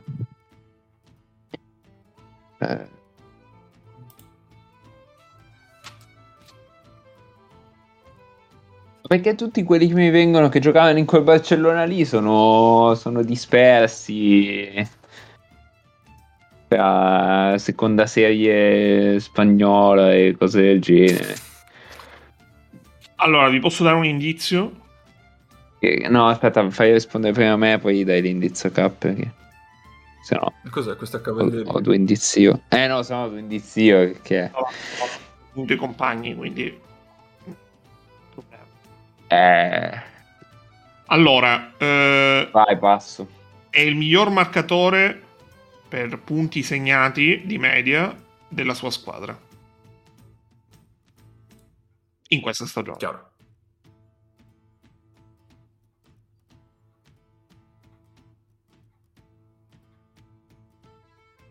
Porca troia.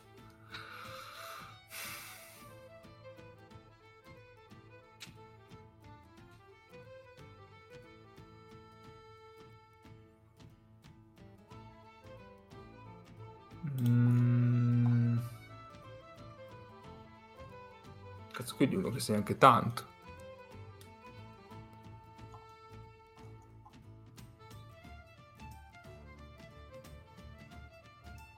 Segna 13 e mezzo a partita. Dammi il paese. I paesi sono due essenzialmente, sono Grecia e Spagna. Quindi gioca in Grecia.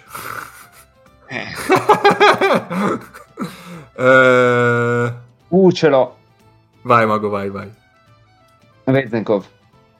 Giusto, sono 5 punti. Mago, sai che ci avevo pensato, però e ci tengo a precisare che a parte Gikas Mitoglu le altre tre coppie sono tre coppie di Barcellona. Avevo io Samardo ero sicuro Barcellona. No, ne hai detto Murcia l'altra. No.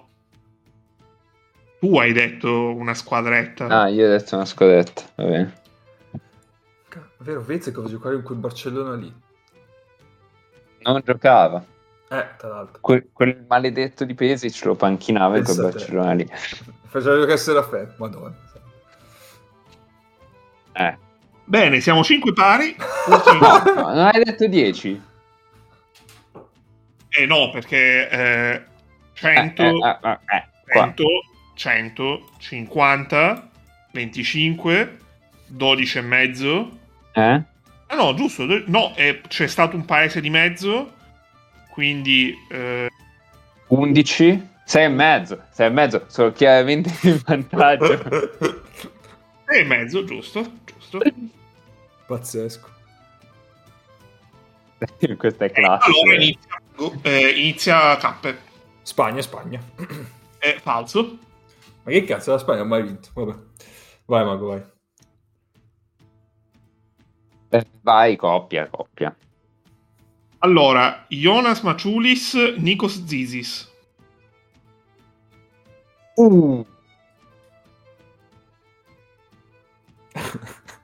All'IK.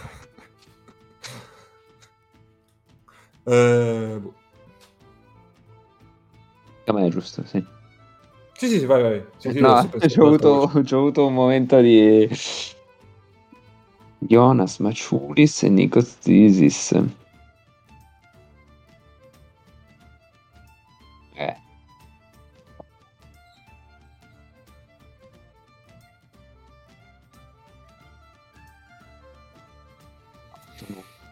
Sono in grande difficoltà.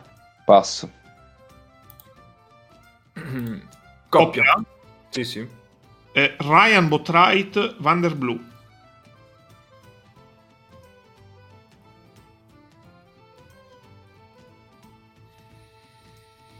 Cosa è girato per l'Europa?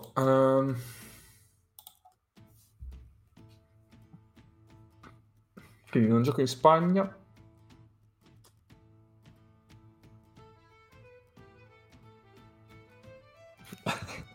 Vesely. E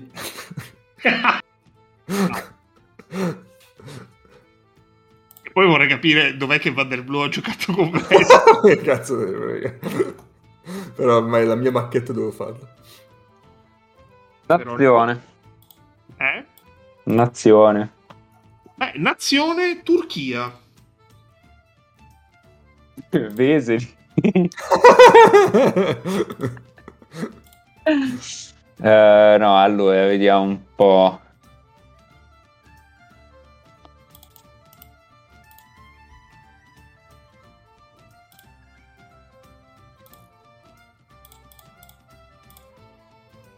Arneson. No. Però buon nome. Vai, altro paese. Grecia. Grazie. Di Grecia e Turchia. Grecia e Turchia. Oltre ovviamente agli Stati Uniti. Ovviamente un cazzo. Vi ho dato un indizio, cazzo. No, ovviamente.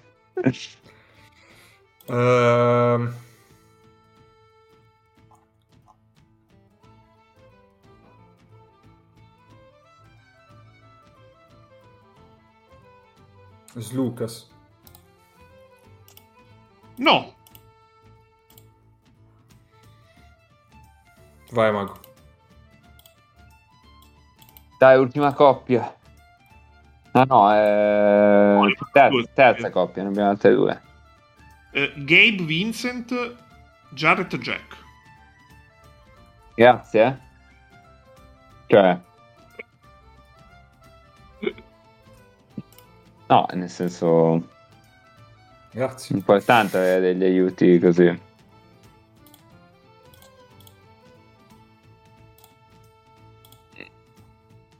Ti dico solo che in questo momento ho fatto Jarrett Jack, Indiana Pacers, Tyler Hensbrough.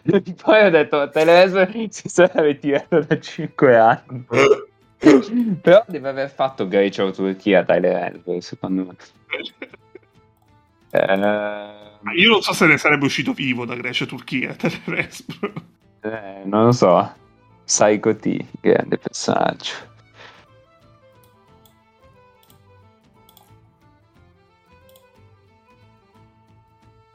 No, è difficile. Dico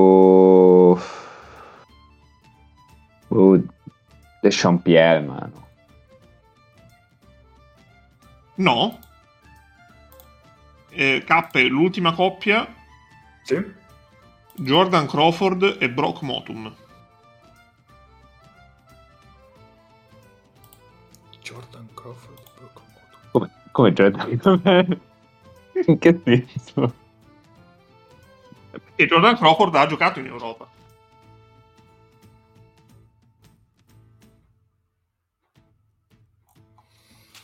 E gioca in Europa, tra l'altro.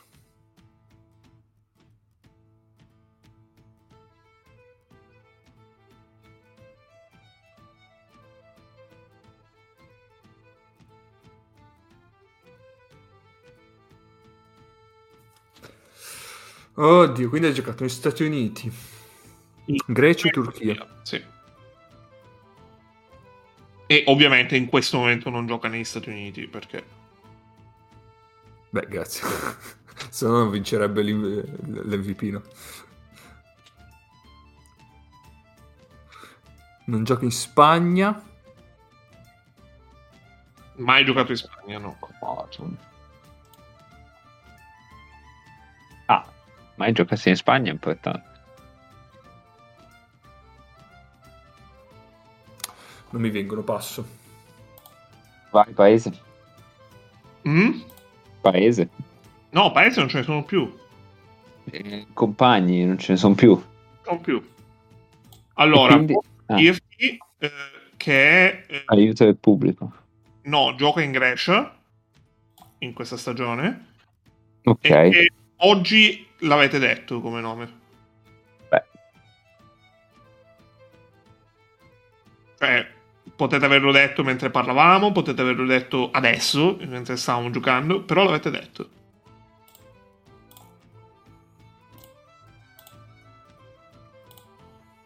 Oh, mi rigioco Macon.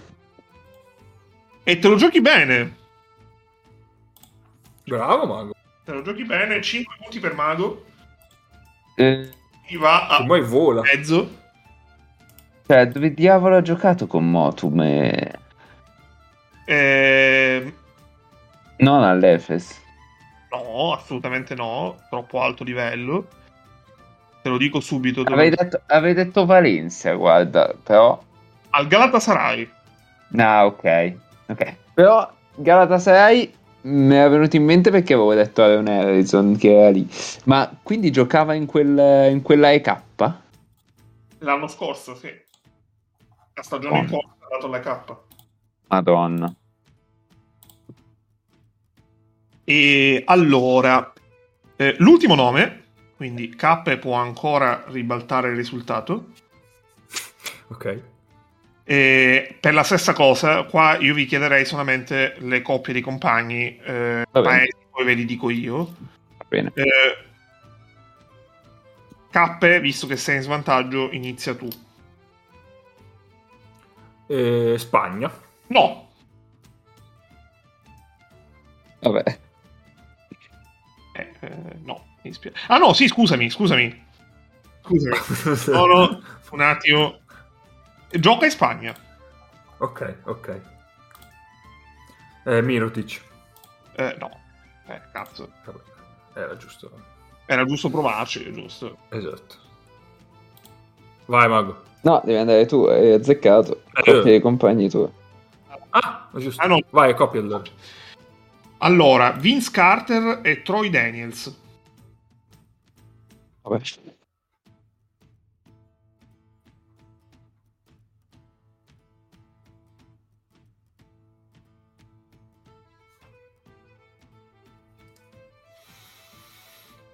Vince Carter e Troy Daniels. Io ho perso il conto delle squadre di Vince Carter, quindi... Vince Carter che probabilmente deve avere la collezione di maglie di se stesso più bella. Fernandez. No, però un nome interessante. Vai, coppia. Tra l'altro il Real Madrid è una di quelle squadre che non ha mai avuto un giocatore vincitore dell'MVP della settimana in questa stagione.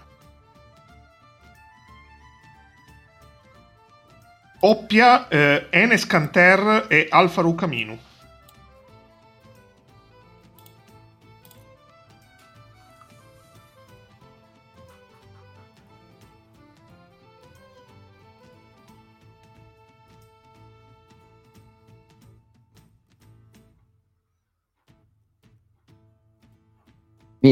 No, Mieti ci ha già detto.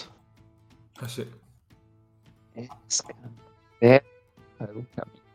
Canter è un altro di cui ho perso completamente il numero di squadre che ha passato. E Aminu per me è morto 10 anni fa, quindi è complessa.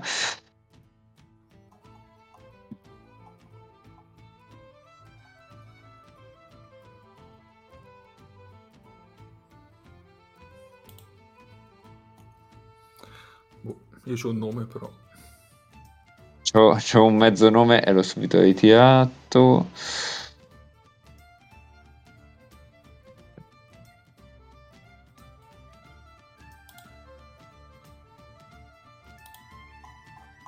Madonna, sembra facile sto giochino, invece il cazzo.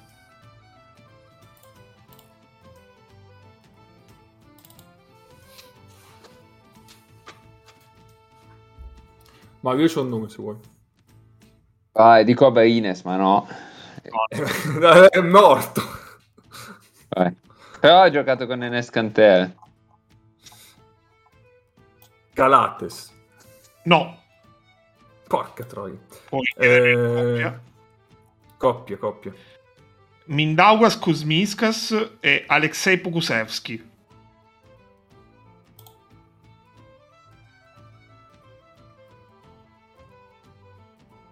Questo è un indizio enorme,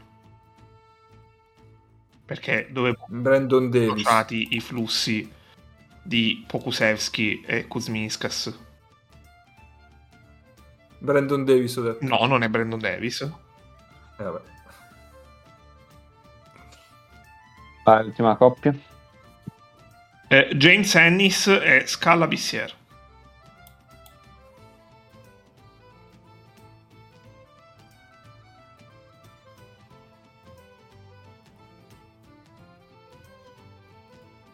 Si sono incrociati i flussi di Kuzmiskas e Pokusevski.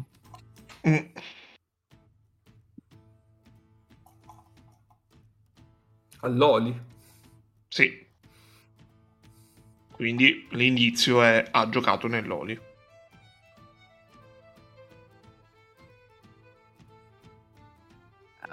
dai. E beh, allora, Spagna. Allora, se è lui, se è lui, sei veramente stronzo. Metto le mani avanti. Wade Baldwin. È lui. Vabbè, ma dai, ma un po' non mette solo coppie americane. Io eri che stavo pensando a uno che è andato negli Stati Uniti da giovane e poi è tornato, e quindi ero lì che dicevo, ma vabbè, Ines che ha giocato poco in Europa, vabbè. E quindi vince Mago. Bravo Mago. E credo per la prima volta vince un quiz di 3P. Beh, perché contavo solo K, ci fosse stato Neis, ci avrebbe aperti tutti e due. Sì, sì, assolutamente. Citando tutti i guerrieri del Bayamon del caso, lì, diavolo si chiamano. Per un senza giacca ne preparo di giocatori per Neis, che voglio... Beh, un senza giacca di solo voi due, però, perché io potrei farmi brillare. Beh, almeno non lo passeremo a leggere cose di dubbio gusto. Esatto, quello è sempre una cosa positiva. Io vi avevo promesso però la lista dei giocatori. Vai. Allora, vai. Innanzitutto quelli che l'hanno vinto due volte, che sono Toco Shengelia, Scotty Wilbekin, Nicola Mirotic, Daniel Hackett, Shane Larkin, Nicola Milutinov, Vasilij Misic e Wade Baldwin. L'hanno vinto una volta Brandon Davis, Will Clyburn, Darren Macon, Elio Kobo, Chris Jones, Lorenzo Brown, William Howard, Sasha Vezenkov, Mike James, Billy Baron, Ante Zizic, James Nunnally, Nicolas Laprovittola, Dante Exum e Maudo Lo. Dante Exum pazzesco. L'impatto di Exum su questa Eurocompetizione. Se ci avessi messo Dante Exum non saremmo ancora qui a inventare nomi. Sicuro. Sì, esatto. Lo vedo giocare tutte le volte dico, ah, ma Exum gioca nel Barcellona. Una volta dopo che vedo Barcellona, ah, ma Exum gioca nel Barcellona. Non è una cosa che, cioè, non è una cosa che mi rimane. Il suo spazietto. No, sì, ma per carità, però non ce la faccio proprio collegarlo. Va bene, allora, grazie Ennio. Dopo il quiz spolverare il mio abito da Jerry Scotti. Grazie un cazzo, cioè faccio sembrare gli incompetenti che siamo. Grazie, ma senti un po'. Io c'ho la teoria su questa cosa. Allora, te la dico. Mago, sì. Avesse vinto un premio in questa stagione, ma credo l'abbia vinto solamente quando giocava al Barcellona, avrei messo Malcolm Delaney. E lì sì che mi sarei divertito. Guarda, piuttosto ti dicevo Yo-Yo Sangaré piuttosto che nominare l'uomo con la fascia. Va bene, andiamo alla partita da vedere e poi salutiamo.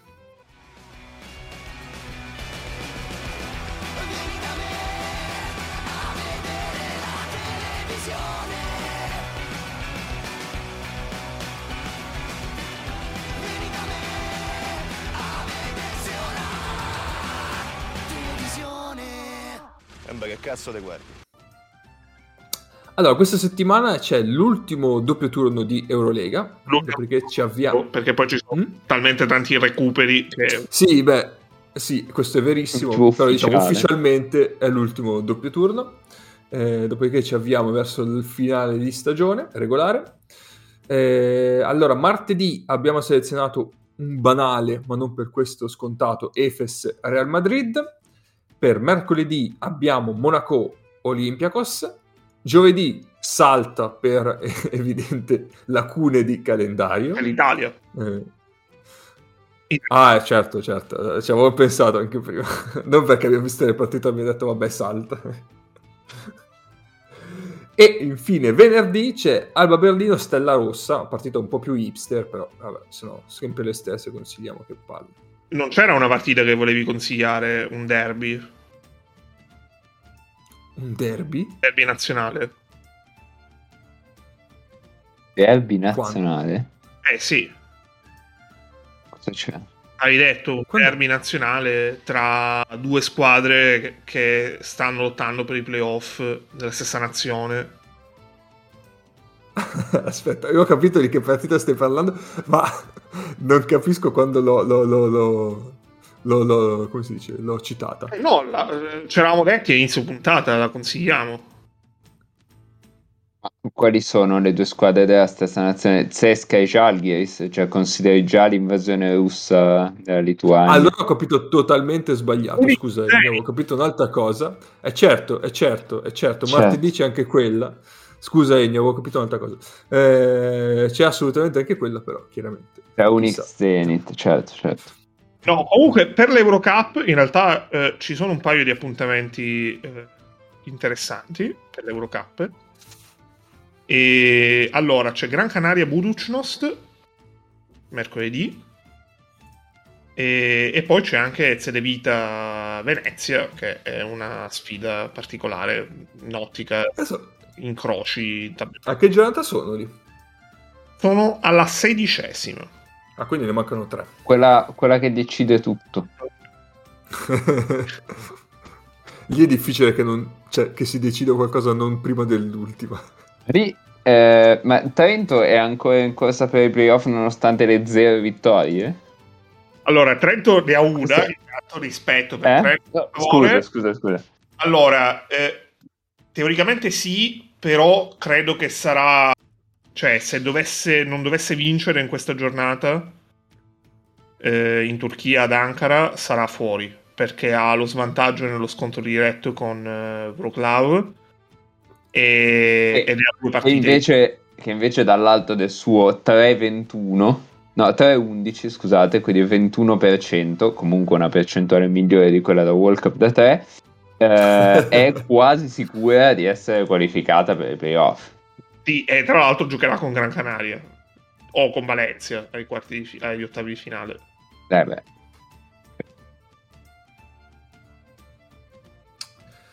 Va bene. Detto questo, direi che ci possiamo salutare. Ci sentiamo settimana prossima. Guardate tanto basket. Ciao. E fate pochi quiz. Soprattutto.